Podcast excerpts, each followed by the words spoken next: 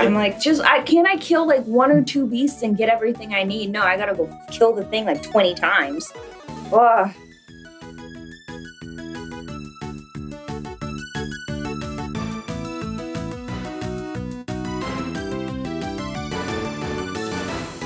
Good morning and welcome to Downloadable Coffee Dallas. I'm your host, Rebecca, and joining me today is Daniel Shea. and Forrest. This podcast is where we recap the game events happening around the DFW area and beyond, as well as look back at the topics that took over the VGOCC last week. I'm so happy you're back, David. Oh, thank you. you've Yeah. been you've been missing, Yeah. and Daniel's been filling in for you. Actually, we just kind of hijacked him and brought him in and said, "Fill in." so Well, I'm I'm happy to be back. I've been really busy and out of it a bit for the past, I guess, month. I don't know how long it's been now, but um, yeah, I'm happy to be back. Thanks for having me back. Well, good. So you got a lot to catch up on. Hopefully, it's not too loud with the people downstairs. All right. Uh, so let's look at past events. Uh, last Tuesday, which is the end of August, what we had our beer club, which was really cool. We were just catching up. We had a whole bunch of regulars that hadn't showed up for a while get show back up, and just kind of going through the things, talking about games we've played recently, new ones that have come out, what we did, what we liked about them, what we didn't like about them. Uh, we got into the parts about narrative in games and how the mechanics can either help or hurt it. And we got it's particularly one we were talking about was uh, Heavy Rain and the connection that you have with some characters. For me, was Detroit Human and how I didn't connect with some characters versus others. So that was very fun. We had a huge blast. Uh, then we had the Cartridge Jam with, on Wednesday. Daniel, you did some games on that. It was a lot of fun to see all the a lot of a lot of fun projects that people put together. There was one um, the guys from Polynite put together a game where where you play as uh, like a giraffe with like a really wobbly head, and your objective is to pick up and deliver mail. But like so, like the left analog stick controls movement, forward, back, left, right, all that stuff, and the right joystick just controls your wobbly head. I mean, there were a bunch of bunch of fun projects. Yeah. Oh wow, wow, Mhm.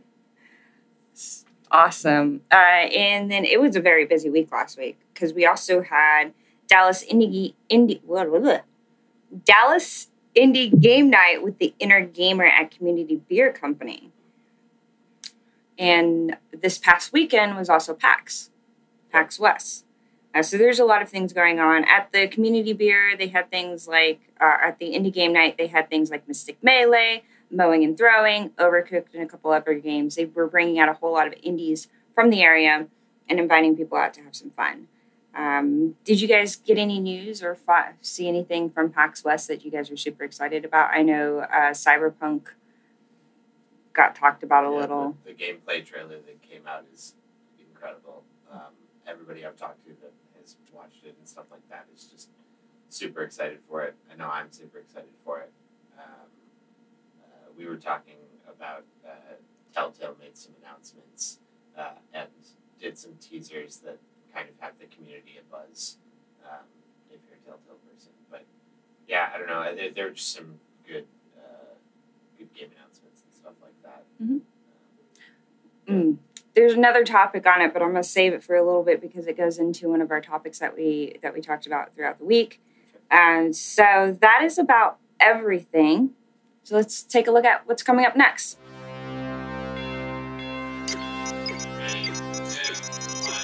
Upcoming event. Upcoming event. Upcoming event. Upcoming event. Upcoming event. Upcoming event. Uh, it's the second Thursday of every month. It's the Game Dev Drink Up over at Victory Park.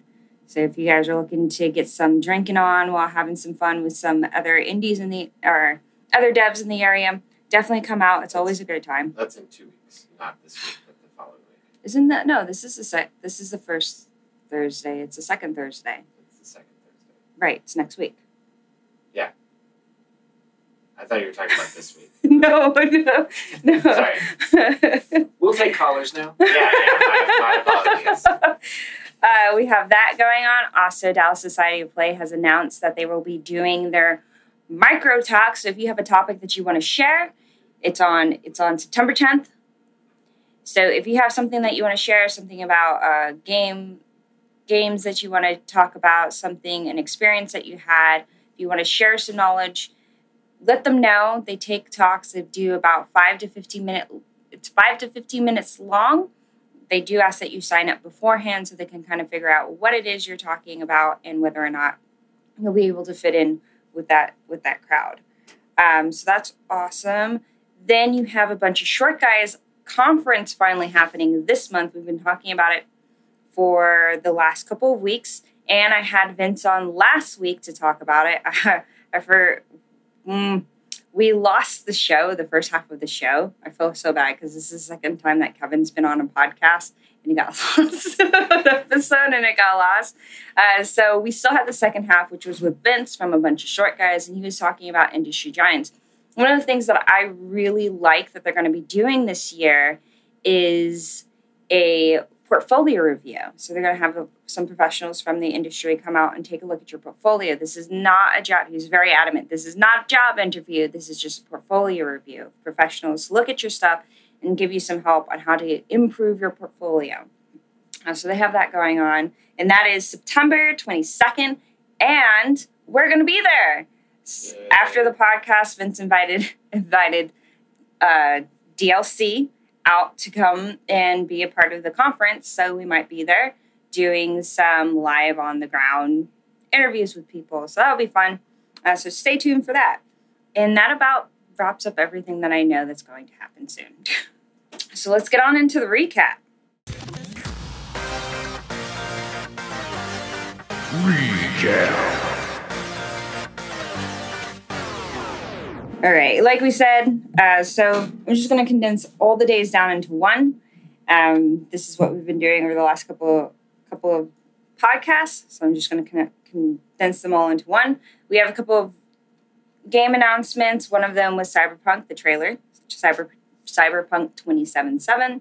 We also had Streets of Rage 4 was announced, and last time on the episode that didn't get released but will be released as a lost episode, on that episode, we talked about a rumor that we had heard about Microsoft doing sort of like a payment plan for Xbox and including in it things like game games uh, what do they call it? Gearbox Gearbox Live. Xbox Live. Xbox Live and the Xbox Game Pass. And it's going to be like a finance that you can do uh, so it was finally announced. It is actually happening. We, the announcement broke around the same time that we ended the podcast last week. So it's really cool to actually see it be a thing and not just be rumors on the vine. Um, we knew it before it was cool. Yeah. That's why you should trust us for all your gaming news. uh, and then I put this one in the Discord for you, David. Uh, oh, normally, we avoid this topic because of the can of worms it normally opens. Oh. Yeah, I already know what you're talking about without even seeing it. so uh, I'll bring up the article real quick, or not, because internet sucks. Uh, Belgium has officially announced that loot boxes are gambling, is gambling, are gambling, is gambling. And they cited a whole bunch of companies in their thing, one of them being Blizzard. So Blizzard has announced that they will kind of pull back on their loot box for Overwatch and other and their other games. Um, and other game and other ones that were announced, or some other ones that were announced, was EA, Valve, Blizzard, and possibly 2K Games. All of them having some sort of uh, loot box system in them. So they have come out. It's Belgium and I believe another nation, Netherlands, that have both said that loot boxes gambling. I hope I hope Germany announces one too, so then we can call them boxes. Please no. Please no. Uh, when asked about it, Blizzard said that they were very confused by the news. They weren't exactly sure why, um, but they're going to respect the law and we'll pull back on it. So that's kind of cool. I thought that might be something you would like to know. Yeah, no, I'm, I I agree with them, but uh, I know some people disagree with my agreements. So yeah, no, that's it's interesting um, to see kind of the news. I mean, already EA has pulled back a bit from the kind of choices within Battlefront and stuff like that, but they've even now announced that they're starting to incorporate them back into the uh, game. And in a lot of their sports games, nothing ever changed. So, I mean, it'll be interesting to see what happens moving forward, um, especially if there's more cases like this. Well, I think I'm just glad that the new Spider-Man game coming out on Friday doesn't have loot boxes. so yet. It does have puddles. it does have puddles, and then doesn't have puddles, and there's a whole controversy over it. Uh, you know what? I'm completely in the dark, and I'm gonna leave that for Oh, later That was a on. Friday discussion. That's Friday. So why don't we save that when I get through the half of the list that we have here?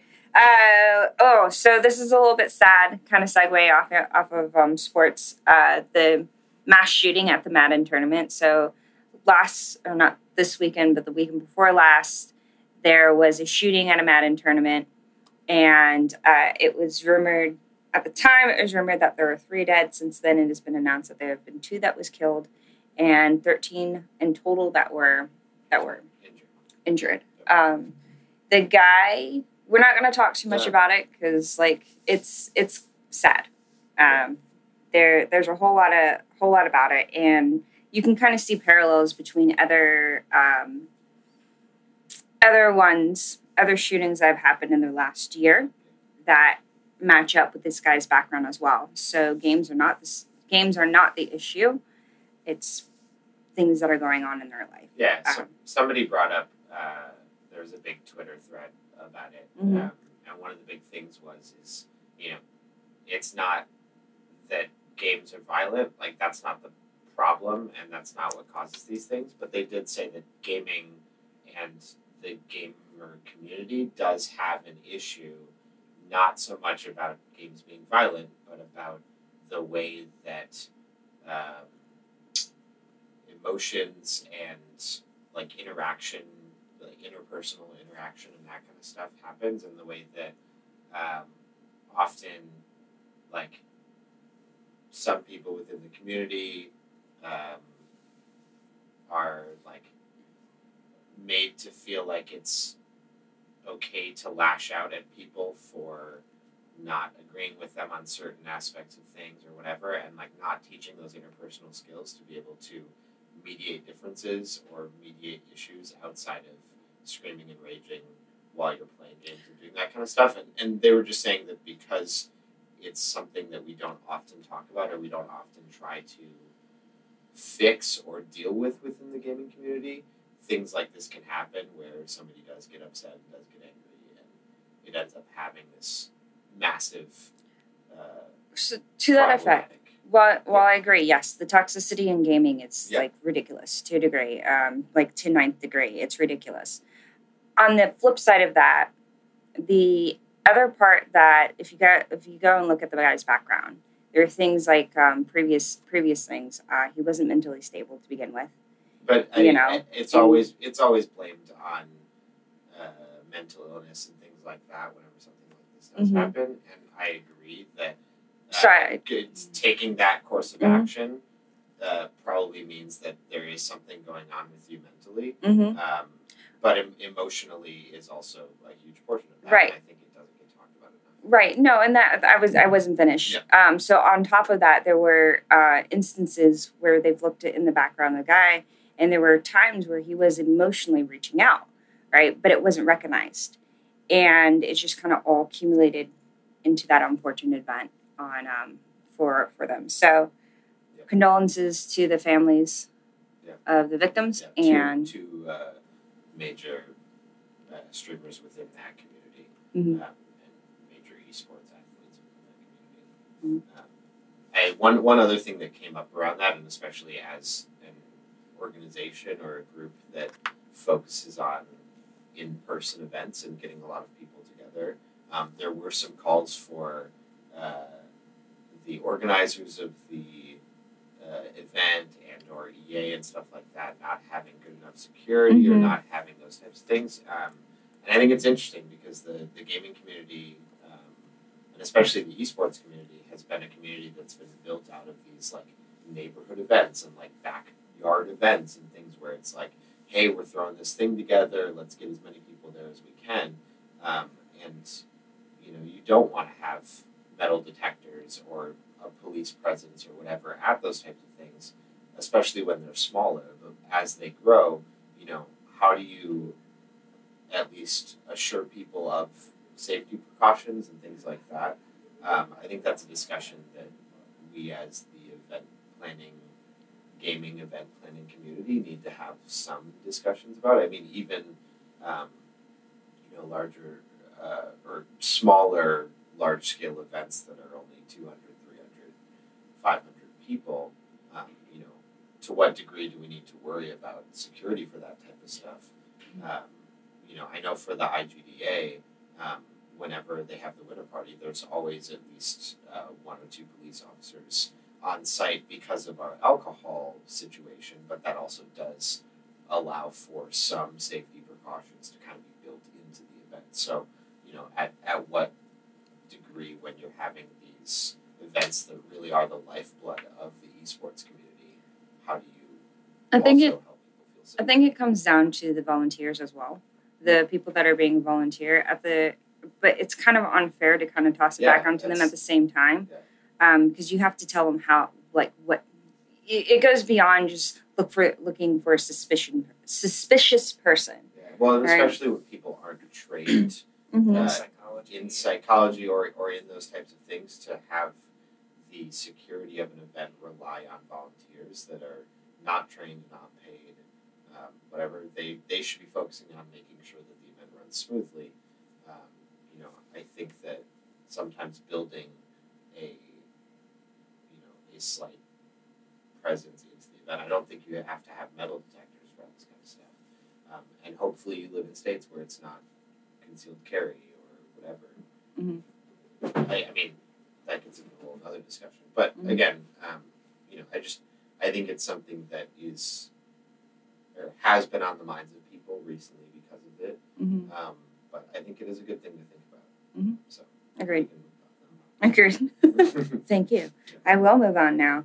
Uh, so one thing that has broke, uh, Kotaku wrote an article called "The Sexism in Right" Uh, in Riot, Yeah. right? They gave a they gave a deep dive into just the culture that is Riot, and uh, since then, more and more news has come out about it. Uh, one of them being a previous developer out of them who talks about why he left. He left in 2014 uh, and he's just now coming out about it because at the time he felt uh, because at mm, what am I trying to say? He's just now coming out about it because it is out in the air, right? And he's letting us know that it's it's been there since he since he was there, right? Before he left, after he left, it's always been there. Um, one of his points that he had the hardest time with is a career seminar that happened and the they put on to their slides and in a lot of their promotional material for for recruiting no does not always mean no um, for a lot of people that is a rape joke it is not okay and when he tried to approach leadership about that he received a whole bunch of reasons and i've uh, oof, they, he received a whole bunch of reasons as to why it didn't mean what he thought it meant, right? They were justifying their use of it. And he wasn't okay with that. And it kind of killed his career at Riot. And he decided that was it. He wasn't going to have it anymore. Um, and so this is just another long string of things. Going back to talking about PAX West, Riot was at PAX West. And they put on a seminar that was dedicated to LGBTQ plus uh, people. And the comment section of that one article was, whew, they weren't buying it. They they don't think um, sh- uh, it's just a snake shedding skin sort of thing. It doesn't change who the snake is, right? And so they just immediately start shutting it down one at another. Um, so the comment section was pretty Well, pretty nasty. I mean, I think that so as somebody who plays League of Mm-hmm. Legends, um, you know, I have a group of friends that LOL is how we stay in touch with each Yeah, other yeah. and how we maintain our friendship.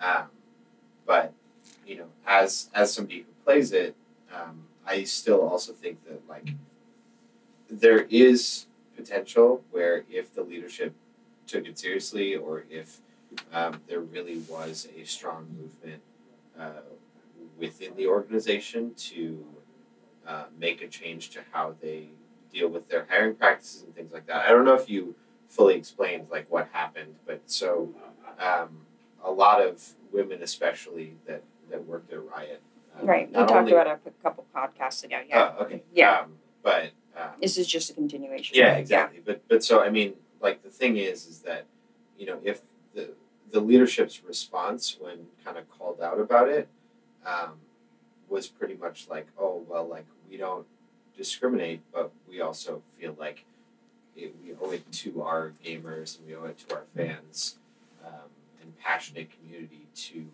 have people that work on the game have a very strong knowledge of and passion for the game as well.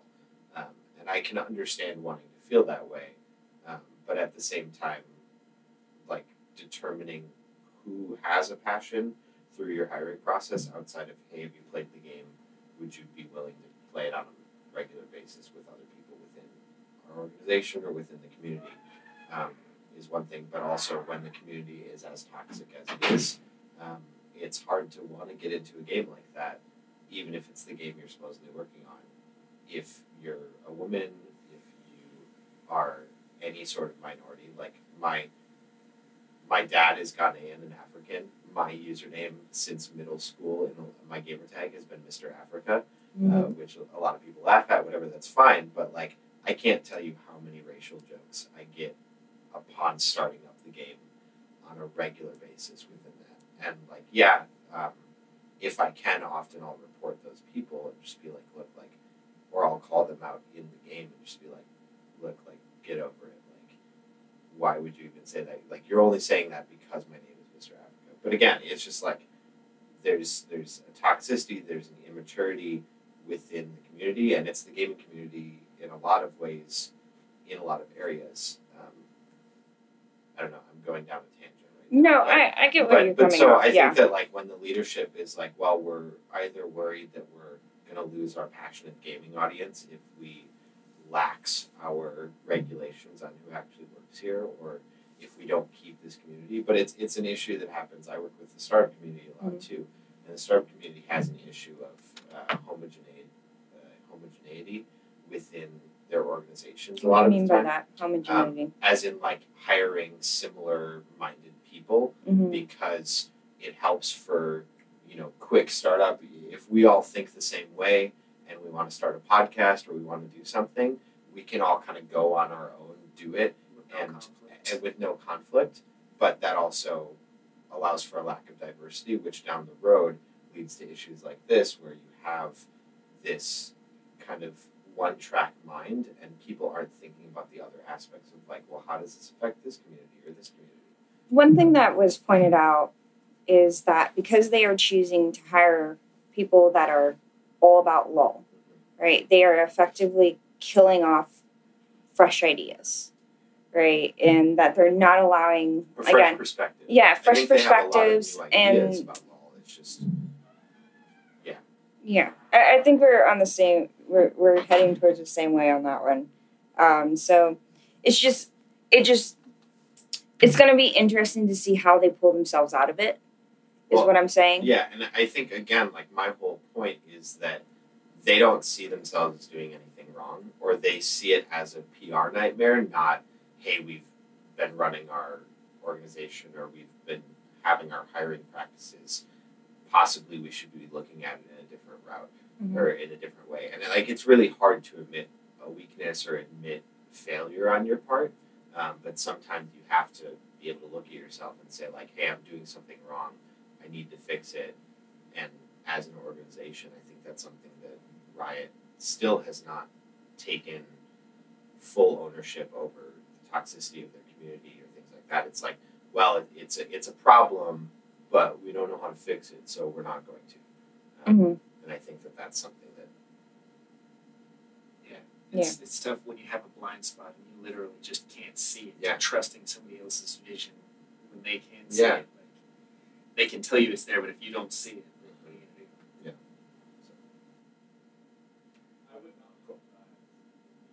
What? So, what did you guys talk about on Friday, Daniel? What did we talk about on Friday? Um, we spent a good deal of time talking about the this new Spider-Man game, which has had a lot of buzz and excitement Yeah. for a while now. Um, but I guess some of the preliminary like, promo footage or screenshots that came out showed a very.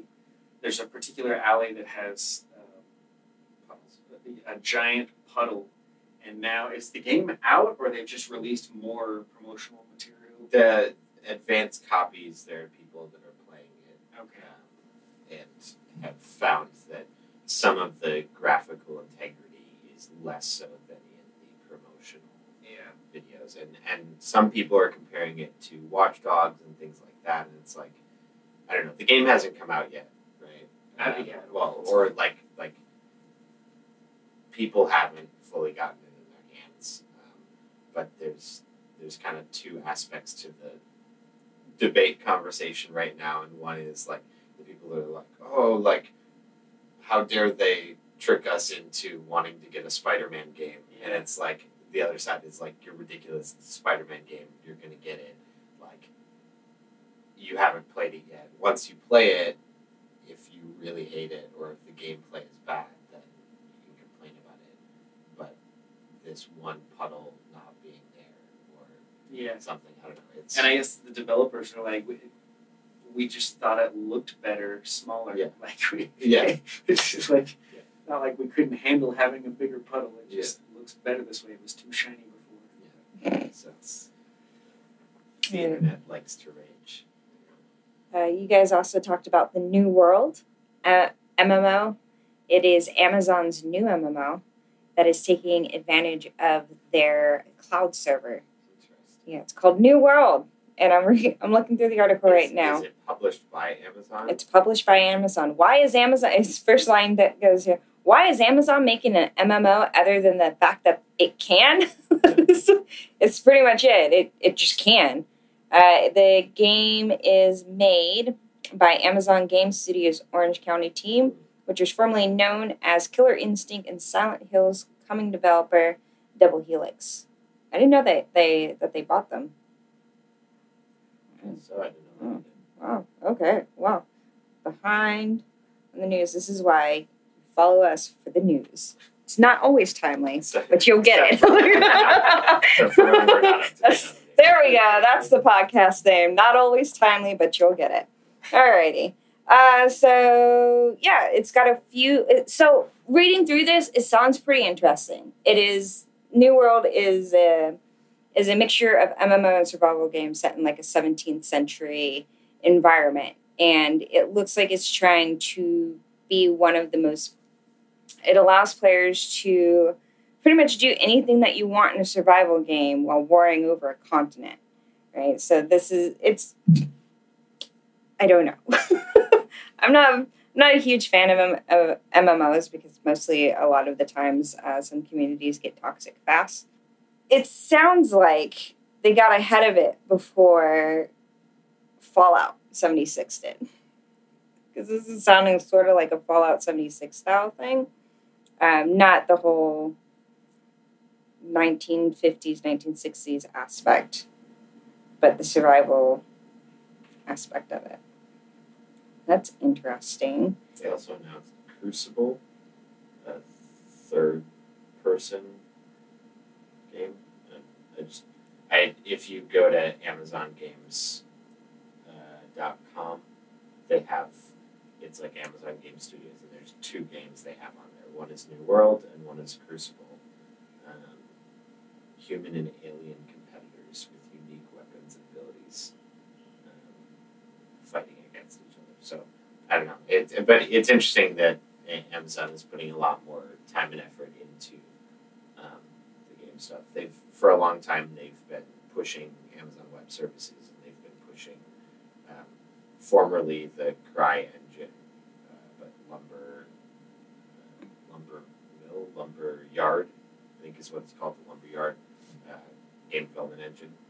Um, so uh, I guess the next logical step would then be having games made directly under their brand. Um, so cool to cool to see that. I'm interested to see where that goes. Um, I don't know how far along in development they are, but um, if it comes out anytime in the somewhat near future, I'm excited to download it and try it out. I like MMOs. I really enjoy this. Maybe this is a an unpopular opinion, but I really enjoyed the grind of MMOs. Like That's I, the hard part. So I can't. I'm playing Horizon New Dawn. yeah zero right? Dawn. Yeah, thank you. Zero Dawn. Horizon Zero Dawn. And there's a lot about it that I just can't get behind right now. Yeah. I'm not very far in the story, so. Uh, but the grind, the grind is the hardest part for me. I just I can't handle it. That's why I couldn't play Monster Hunter for a very long Yeah. time. I just.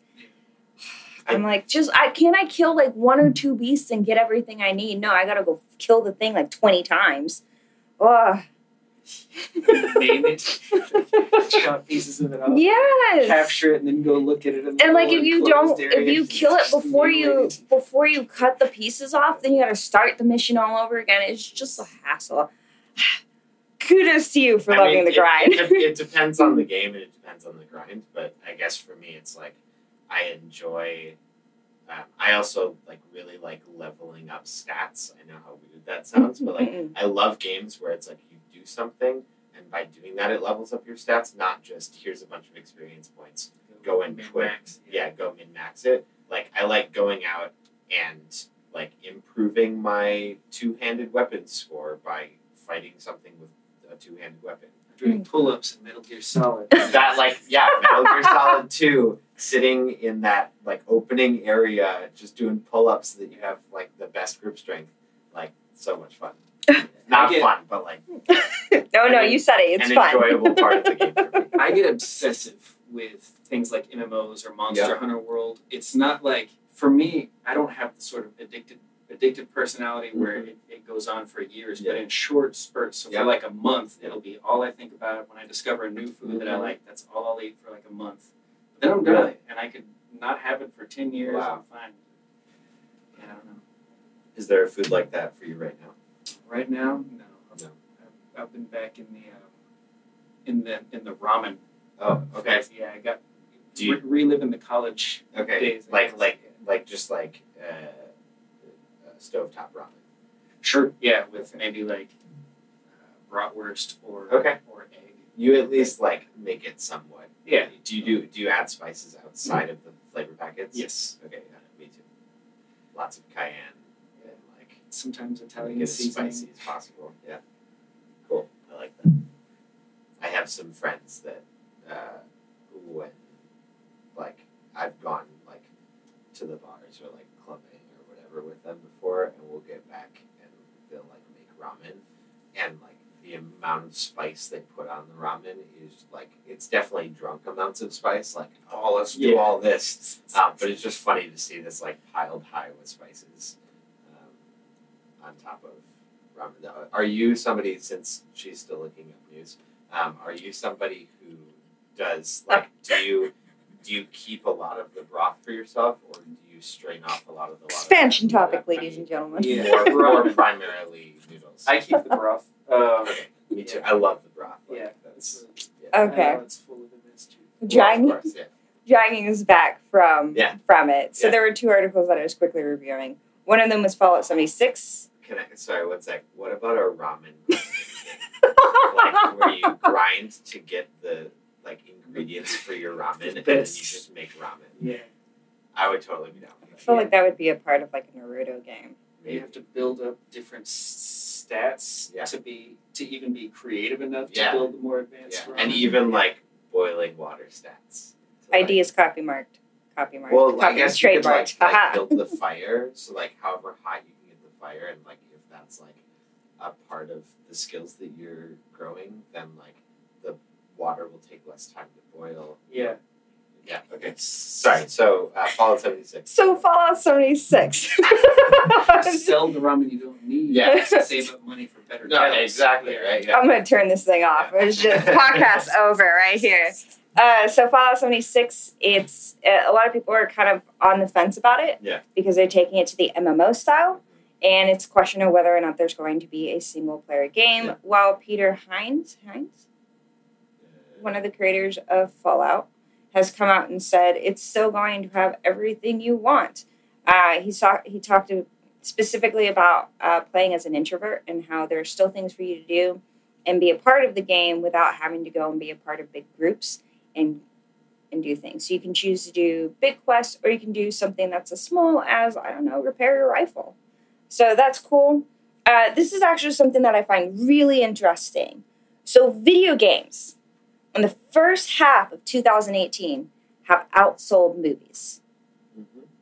Outsold movies. Uh, they the the total total industry consumer spending on video games in the U.S. increased 40 percent to 19.5 billion for the first half. Sweet. No, first half. I mean part of that one thing that I don't know if they talk about in that, but like like movies have a very limited scope of what you can be charged for per se. Like you you can go and you pay money to go to the theater, you pay money to rent, you pay money to buy. Can't microtransaction of that. Yeah, exactly, right. But like Yes. there are some games where like I've spent hundreds of dollars on games through microtransactions or through whatever. Um, whereas I don't know and I maybe bought like a box set before that was maybe a but I don't think I've ever spent.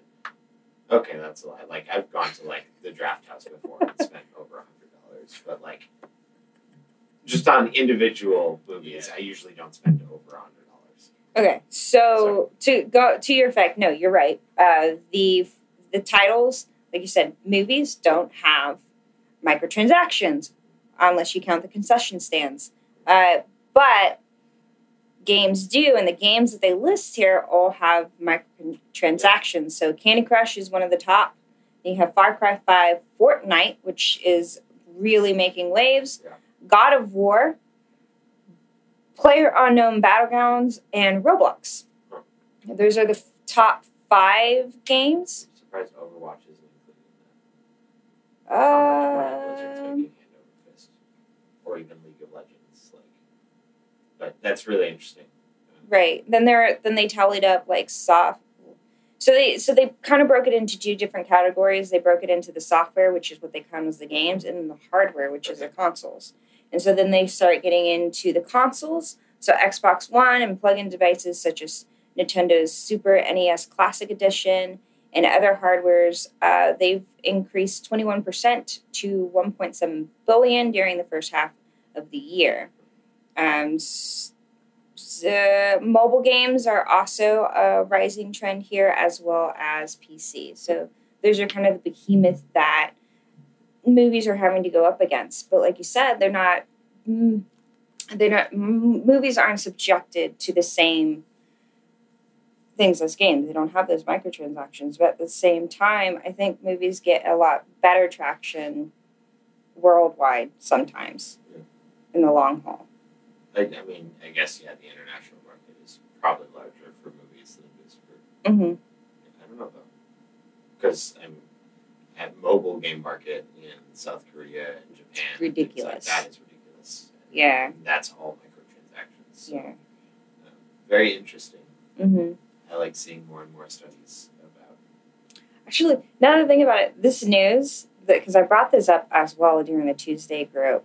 Uh, shoot, where was I going with it? So speaking of Fortnite, just in that discussion of money being spent on games, um, Scott and I were talking yesterday, Ah, uh, and where- he and he brought up um, that like some like there was like a weekend uh, event for some new um, some new game that's coming out, and I can't think of what it was. Um, but they basically like reached out to Ninja and a few other like major streamers, um, and like the initial quote for a weekend worth of uh, like streaming the game was going to be like three million dollars uh, for this like small group of streamers to do it, and I think they ended up talking them down to like three hundred thousand dollars, but still like over a weekend to stream a, a new game that's not even fully out yet. Um, just like crazy money gets spent on on that type of stuff and in that that market and that scene. So um, yeah, it's just I think that Goes down money- to influencer marketing. Well, yeah, exactly. Mm, and But- it's but it- crazy. yeah, It- it's just like that. That's something that's going to continue happening and continue to grow. And so, like the the gaming market has so much more growth potential. I mean, even just the esports side of things is in its infancy right now in in comparison to like where I can see it going and, and where it seems like it's going to be going. So Mhm. it'll be interesting to see. What did you realize? Oh, so when we were talking about it, one of the topics that we brought up at the Tuesday was last Tuesday was movies based off of games that were good. Yeah. There aren't a whole lot of them. I think one of the best video game movies is Live, Die, Repeat or uh, Edge, Edge of Tomorrow. Was that a video game movie? It wasn't a video game movie, but it's basically a video game movie. That Like- movie is amazing. Edge It's of Tomorrow with Tom Cruise. Yeah, uh, It's- it's it's a- it's a manga. great movie. It's based on a manga. Yeah, but but still, like it's a great movie. It's based on a manga, but like that to me is a movie about like the video game experience in a lot of ways more so than a lot of Yeah, I can see that. movies based on games. Respawn. Yeah, right. The respawn mechanics and stuff like that. So it's What a good movie. yeah, right. Yeah. Supposedly there was like a, a sequel being made or something like that, which I don't I don't know, or something within the same universe or whatever, because everything has to have an extended.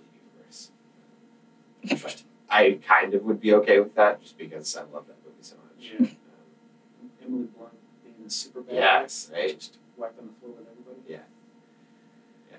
So And what's his name? I'm completely drawing a blank on his name from Twister. Uh, Bill Paxton. oh yeah, Bill yeah, Paxton. Son, what Yeah. the hell were you thinking? It's like, oh, oh man, what a great movie. good movie. Yeah, like Did you guys ever see uh, Hardcore Harry? Hardcore Henry. Yes, thank you. The- Hardcore the one Henry. that's like VR or like first person. It's all first person.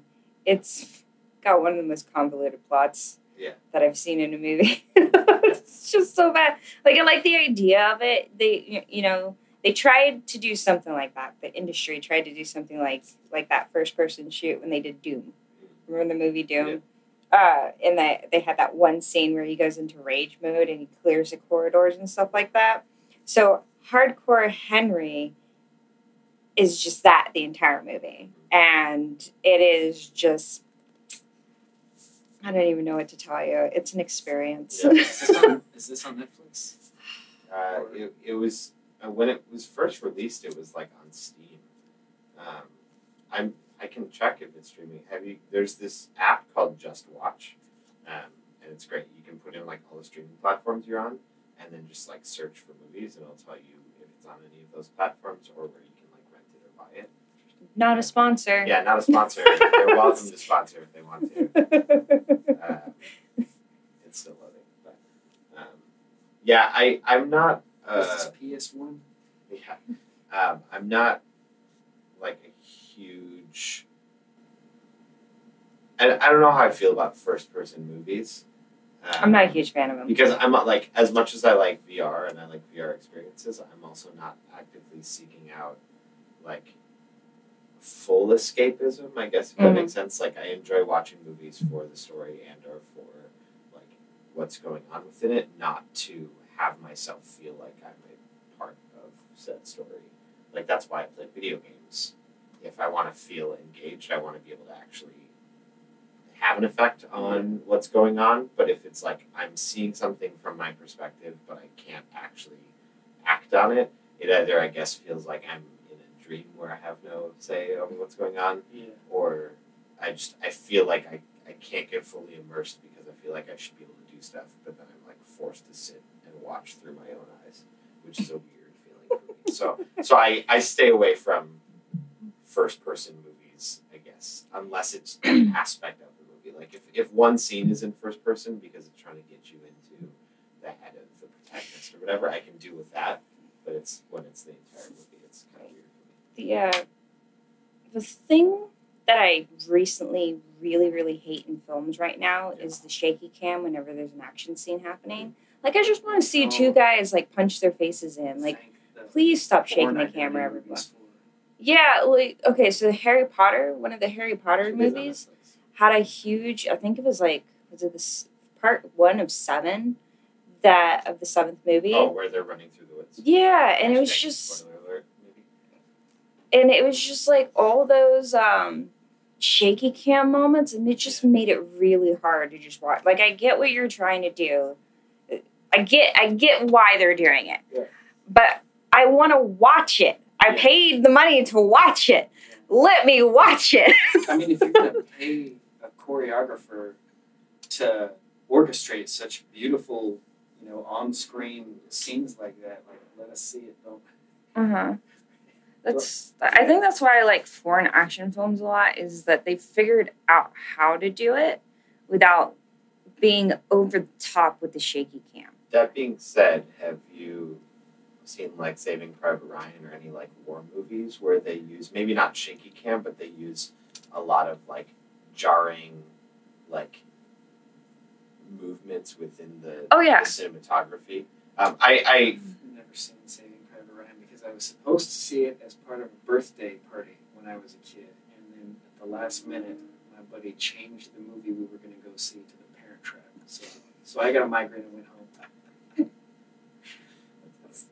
I've never seen Saving Private Ryan since. I love the uh, the moment in the Parent Trap where Lindsay Lohan and Lindsay Lohan are looking at each other and they're like, "We're sisters? What?" And it's like you have the same face. Like, of course you're sisters. Like, Hmm. Plot twist. plot twist. Yeah. So dum dum dum cool. Any else? Well, I was going to ask if you guys had an expansion topic because normally this is the time in the episode when we. Ramen, I'm yeah. not We- doing an Do expansion get back- So, so as, as a composer and as somebody who works on music, i- is there like a genre that you would use for this ramen? game? I would how would you Use auto tune on a bunch of slurping. Ooh, interesting. Yeah, yeah. I probably wouldn't do that. no, that would be horrible. So, how much slurp is too much slurp when it comes About as to- long as this conversation has gone. That's how much slurp is too much slurp. If only you missed me. I'm just saying. Ah, I take it back. I'm what, just. what do you want to talk about, Rebecca? I don't. I don't. All I'm thinking. right now? What's your budget for the Okay, look. So I've got a lot of complaints about the first like hour, two hours that I played of Hi- Hi- Horizon Dawn, Yeah. uh, Horizon Zero Dawn. Yeah, I've got a lot of complaints on it. Um, and I'll take that into our expansion topic. But let's first go into our shout outs. uh, so, of course, as always, thank you to Nerdvana, who has been freaking amazing about letting us continue to use their booth uh, here. We have a fun time anytime we come here to do our club stuff, and they're amazing when they make me my London fogs. It's the very first thing they ask me when I walk through door at the usual, and I'm always happy.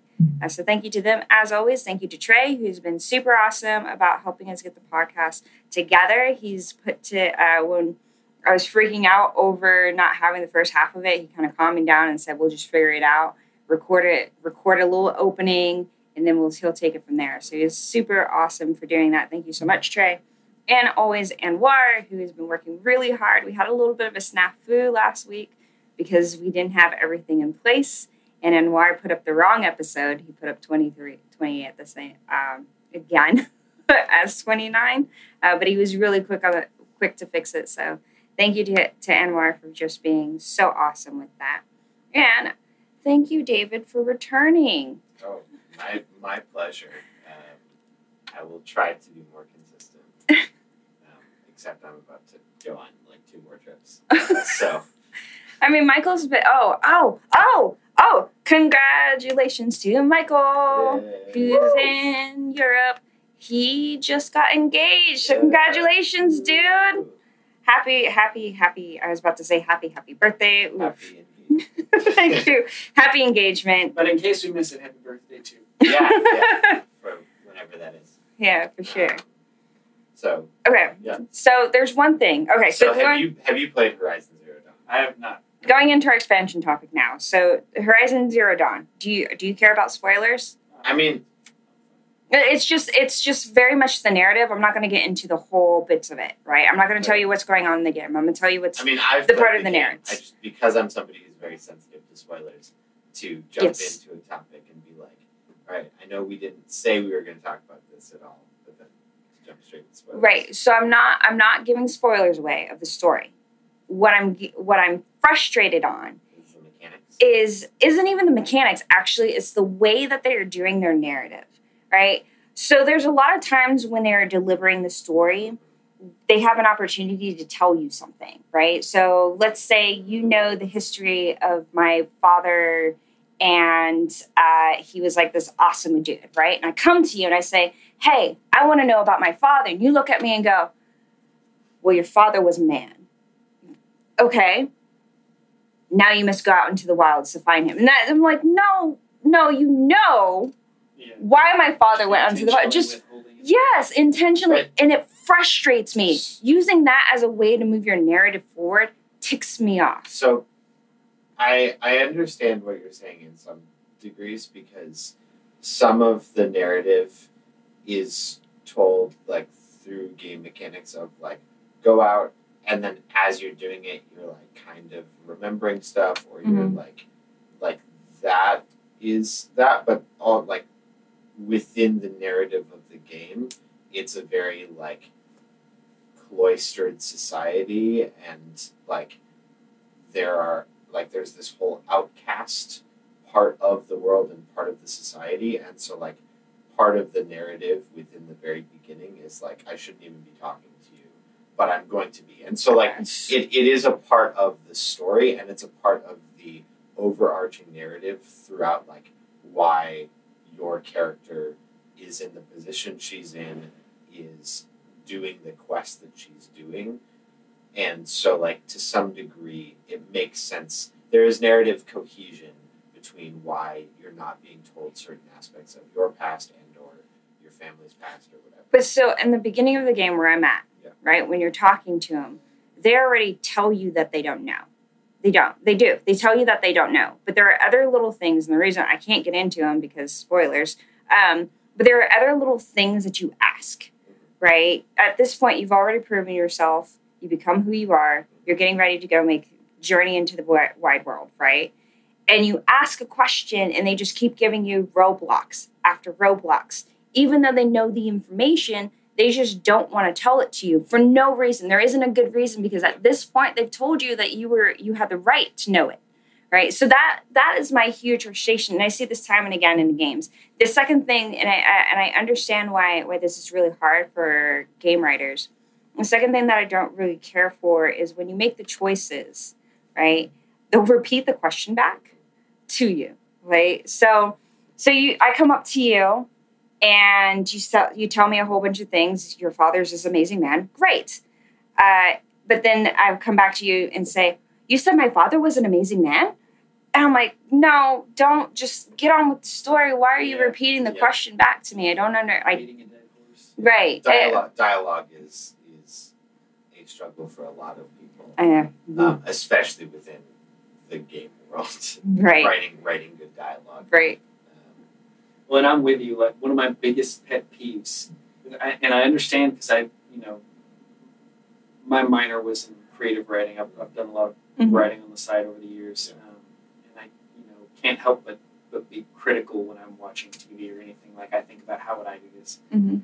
One of the one of the things like you're describing that bothers me more than just about anything is like intentionally creating drama just by having people communicate like morons. Yeah. It's like they don't they would not communicate this way. Like any sensible person would say more than they're saying. it's the like cell phone problem in scary movies where it's like somebody's in the house okay just call 911 oh the phone line's cut it's like you have a cell phone you Yeah. can call yeah Like just Oh, but that's why they're in a cabin in the woods.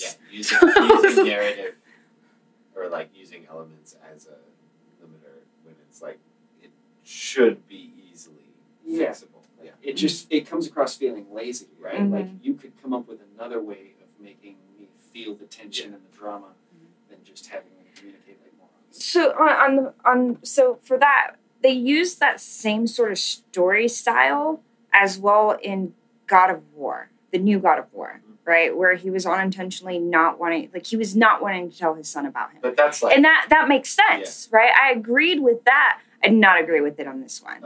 Just it's because again, it's they're using the obscurity just to progress the narrative forward, and they have enough things happening to move that narrative forward without having to do that. It's, it's interesting that you bring up God of War in relation to Horizon Zero Dawn because they're both like these like like not Nordic. I guess that's more like Scottish, whatever. Like Mhm. is what it seems like that aesthetic aesthetic is. Um, but this like kind of Norse Scandinavian whatever Mhm. mythology and or like it, it's a similar aesthetic for God of War and Horizon Zero Dawn outside of the Horizon Zero Dawn being far future with tech hmm incorporated. Right. So I'm not very far in the game, but there were a couple of things that were just a little too hard for me uh, to get over. Just the fact that they, I, I get dialogue is hard. Ha- have you ever played a game where the dialogue was like super solid? Yeah, I Earthbound. okay. I so don't Mhm. hate me. I've actually never played Earthbound.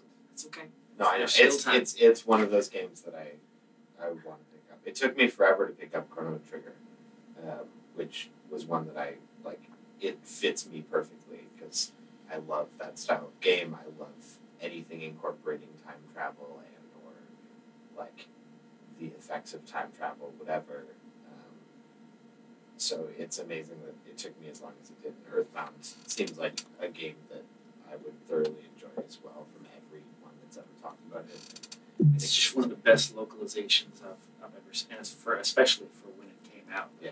Because I don't know, like back in that era where everything was kind of forced to be high fantasy, just people talking Yeah. very big and epically, and this was just quirky, zany, Yeah. fun dialogue. I don't know. It's, I mean, I would say like Undertale was now again like the dialogue within it is like a different type of dialogue. It's not trying to show me how people really talk or whatever, but like I the, the narrative, the dialogue, everything within that game was just like super enjoyable for me.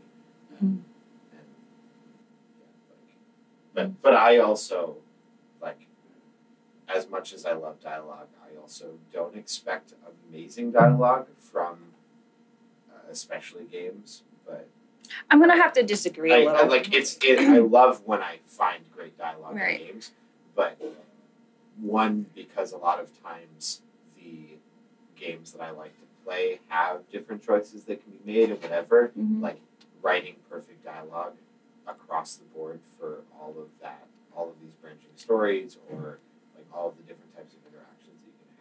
Oh no, no, I get it, and and I mean, even looking at it critically, like I expect a level of of dialogue and story to be done in AAA. Like I, I expect it to be really polished because they are they are putting a lot behind it, right? Versus an indie game, I won't expect it to be as polished because they're much Yeah. more limited, right? So I get that. Uh, I just still the the games that I always go back to are the ones like um, Spyro, you know the classic ones, Spyro, Jak and Daxter. Uh, what was another one? Resistance was really good, and that was from Sucker Punch. dialogue in Spyro. Spyro. all I can think of is the word artisans. The artisans. so a lot of those games were, were kind of where I got a lot of my inspiration for story and whatnot. Uh, there was another one. Shoot, I just lost it. Oh, um, Sly Cooper. It's like, Uh, Sly Cooper was great. Right. Oh they had just enough. They had enough. It was very whimsical. yeah. Right. A lot of those games were very whimsical. and the whimsical. whimsical stuff in dialogue makes the because video games do have a tendency, I feel, to have very like hammy, over the Yeah. top acting mm-hmm. because of I guess the uncanny valley stuff. That there's limited emoting that can be done. Oh yeah, So- that's that was one thing that was very hard. Like the girl figure, the little girl. You play you play as a little girl. Uh, for a little bit to teach you, it's your tutorial level. You play as as her as she's six years old, and she just looked weird. I could not get over how weird she looked. Could not. But you were saying, Well, I, I and I guess that just kind of lends to like the, you know, the the Shakespeare Mhm. the Shakespearean era of, of acting where everything's just big and over the top and not very natural Mhm. acting. I would I would love a Shakespearean game. Oh man. you would. or just like a game. Everything's Calculon. yeah. or just or like a game like I mean like The Lion King is Hamlet, right? Like Mm. I would love a game that uses and I'm sure there are lots out there. I was about to say, there is. Maybe told about them. Mhm. Um, but yeah, that uses like Shakespeare as its like template basically. Yeah. That'd be really interesting. But that makes the whimsical stuff I, I feel a lot easier to swallow because it's big and over the top, but it's just absurd and silly. Speaking of whimsical, uh, Child of Light. I, I mentioned this Oh, before. and is that the horror one? No, Child of Light is done by Ubisoft. Is an Ubisoft game, and it is based off of the Sleeping Beauty. Based off of Sleeping Beauty. The thing that I loved about that game, it's another one of those where you kind of have to grind a couple of times to get through certain levels, and it doesn't always teach you or tell you where you need to go, so you're kind of floundering about for a while. But one of the things that I loved is actually dialogue because they're rhyming off of each other Oh yeah, it's the entire time, right? I, I've said it at the club a lot of times. I, I, I played of Light a couple months ago. I didn't uh, fully finish the game, but I got good halfway the way through it. And every single instance, Dialogue becomes horrible after that halfway point. no, every single instance, no matter who the character is, they talk off of, they bounce off of each other using using rhyme, right? It's AB. I want to say it's AB rhyme. There's one character in there that throws the rhyme scheme Yeah. off, and then another one that tries to correct them. Yeah. And I love that. There's such a nice. It, it combines that kind of whimsical, serious story style together, and I love that. That would be one that I say meets my criteria for not being so over the top. Um, but again, if I had to be like what not to do, so far Horizon Zero Dawn is like what I don't like. Yeah. And I don't feel any emotional connection to her. A lot like I didn't feel any commotion, an emotional connection to Markus or Kara from Detroit Become Human. It's just I don't know. I don't I, I don't know what it is that draws me to games just yet, other than having other than just that it being being able to take part in something i guess right? And i think that's that's for me where i'm at. Uh, so i'm kind of winding down here. Uh, is there anything else? Did i miss anything? No? Okay. Well then if I'm, you look- I'm looking forward to being at the Thursday and Friday coffee clubs this week. Hopefully. hopefully we'll keep everybody tuned in whether or not you do show up. On the next podcast, does David show up to the coffee clubs this Do they keep talking about ramen? Oh, jeez. Oh, man. All right. So if you want to join the conversation or if you want to pitch in on how you make your ramen, go ahead. Join us on Facebook, on the Discord, on Meetup. It's all VGOCC. We have a new logo. It's going to be going up very soon. Super excited about it. We're all getting tattoos. Yeah. You guys You're are getting You're buying. um, so check us out there, or you can join us at our physical locations Thursdays and Fridays. Thursday, we are at the Whole Foods on Run Road, and Friday, we're here at Nirvana. Both clubs start at 8 a.m. Hope to see you guys soon and have a great weekend, or oof, have a great week. See you later.